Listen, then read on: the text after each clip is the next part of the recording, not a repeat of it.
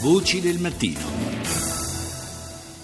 C'è stato ieri pomeriggio il pronunciamento della consulta sull'Italicum, la legge elettorale eh, tanto, al centro di tante contestazioni. Ne parliamo stamani con il presidente emerito della Corte Costituzionale, Valerio Onida. Buongiorno.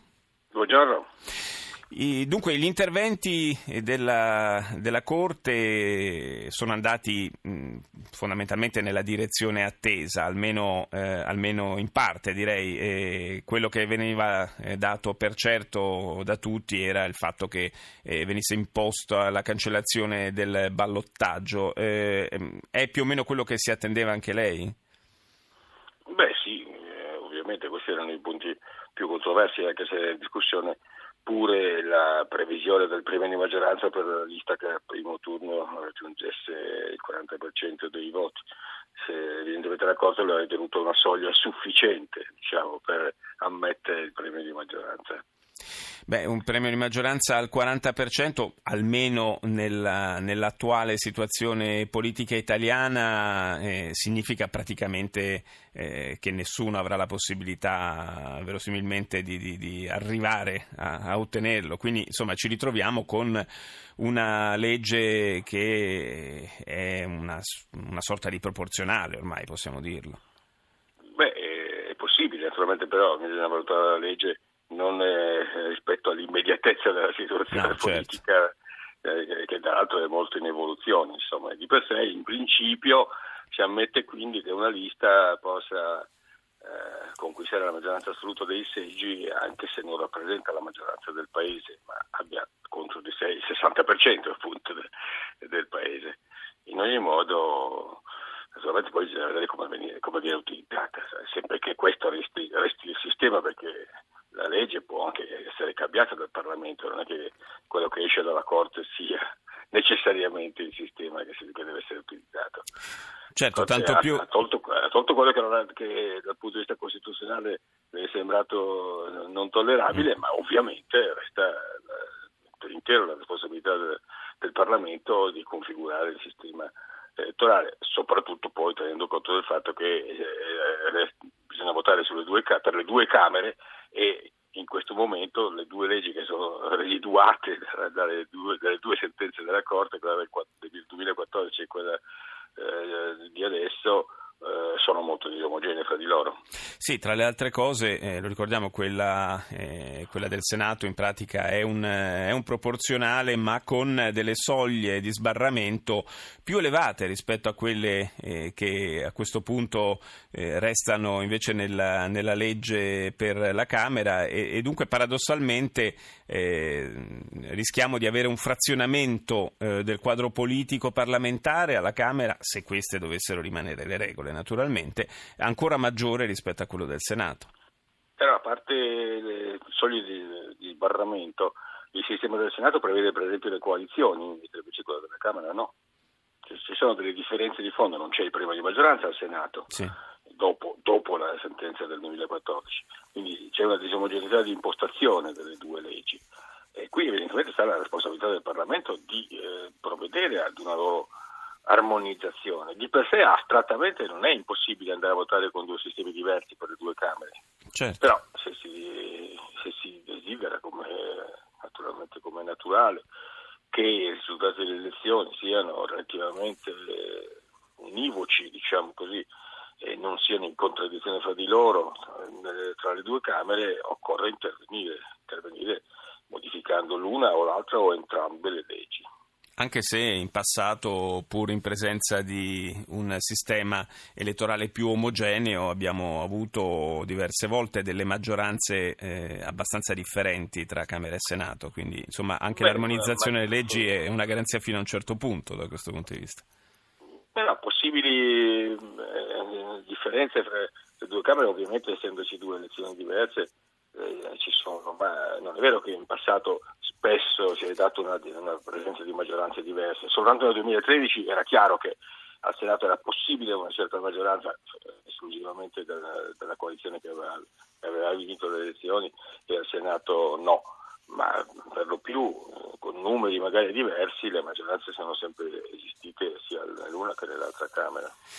La questione delle candidature multiple, anche qui la, la consulta è intervenuta eh, diciamo, con qualche correttivo. Beh, una correzione minima ha fatto perché ha escluso soltanto il potere del, del capolista eletto in più circoscrizioni di scegliere lui in quale circoscrizione accettare l'elezione e quindi determinando così l'elezione di altri eh, colleghi di lista in altre circoscrizioni.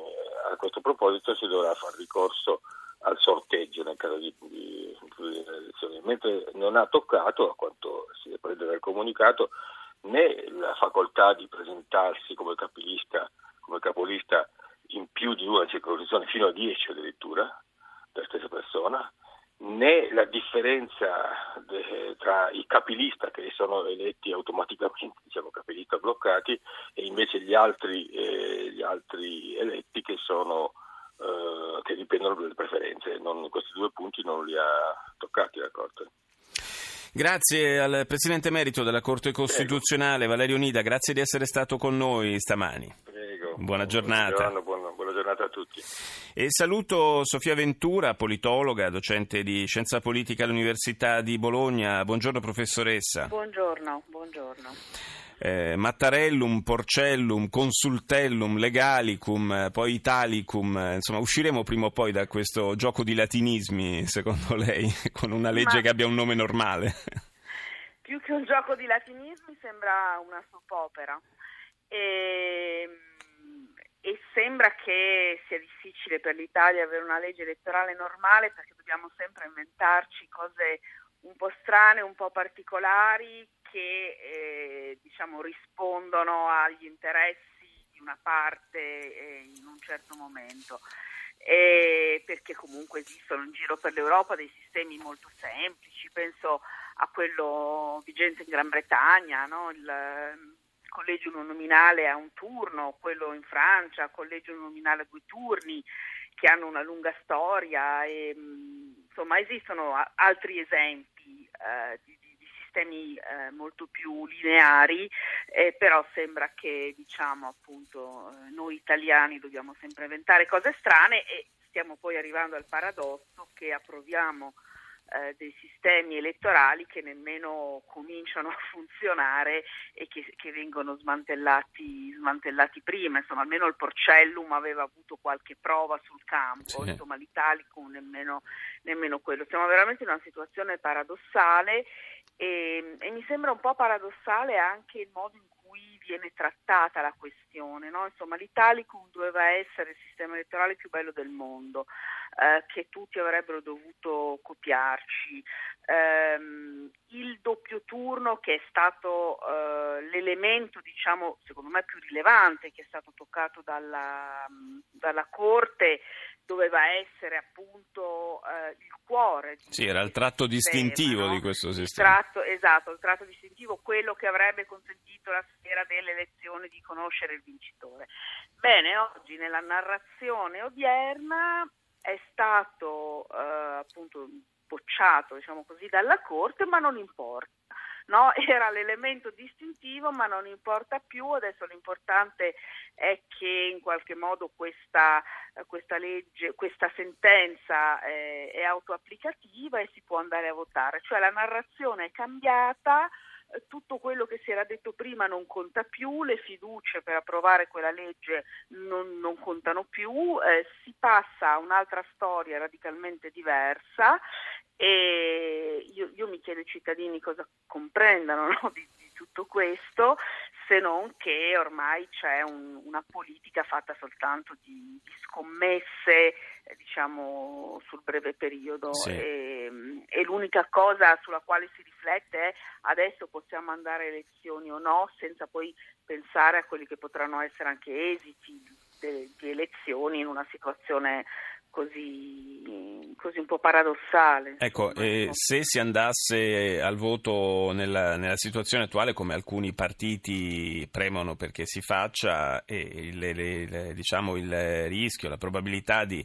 ritrovarci poi in una situazione eh, piuttosto paludosa, diciamo così, con, con, quasi, eh, con una grande difficoltà di mettere insieme una maggioranza di governo, mi sembra, mi sembra che sia alto il rischio.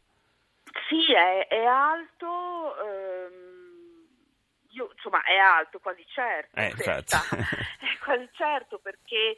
Eh, a meno che i sondaggi ancora una volta non ci raccontino un'Italia completamente diversa da, da quella reale, ma insomma... Beh, sì, però insomma diciamo che eh, anche se, come mi sembra voglia fare il Movimento 5 Stelle, si estendesse al Senato eh, quella che è adesso la legge della Camera, cioè l'Italicum senza eh, il doppio turno, mi sembra molto improbabile che ci sia una forza che possa arrivare al 40%. Eh, tanto più che ricordiamo che eh, comunque sia la legge elettorale eh, prevede il premio per eh, la lista, non per una coalizione, no? quindi questa è una cosa che è rimasta. Eh, per cui sì, è, è molto probabile che questo sistema si traduca poi in un esito proporzionale. E, e, quindi possiamo immaginare sostanzialmente un tentativo del PD di, di, di trovare un, un, qualche compromesso con Forza Italia oppure si, si favoleggia un po' no, in questo periodo di una coalizione delle forze più cosiddette populiste, Lega e Movimento 5 Stelle, insomma, però è chiaro che non, non si riesce a immaginare un esito diciamo, chiaro che, che, che, che, possa dare un governo al paese, ma soprattutto però non mi sembra che nessuno ci pensi seriamente. Cioè, tutti vogliono esserci, no? tutti vogliono esserci, c'è chi vuole tornare e sembra quasi che si voglia essere presenti o tornare sulla scena politica. Mm a qualunque prezzo, a qualunque magari, fare cosa, poi non si sa. Magari rinviando la questione delle regole del gioco, della nuova legge elettorale alla nuova legislatura, con un Parlamento ancora più frazionato e nel quale non sarebbe comunque facile mettere insieme il consenso necessario. Io ringrazio la professoressa Sofia Ventura, grazie di essere stata con noi. Siamo in chiusura, ringrazio tutta la nostra redazione, tutta la squadra di Voci del Mattino, il tecnico Antonello Piergentili, il regista Mauro Convertito. Fra poco eh, sarà il momento del GR1 condotto da Guido Ardone. Buona giornata da Paolo Salerno, appuntamento a domani.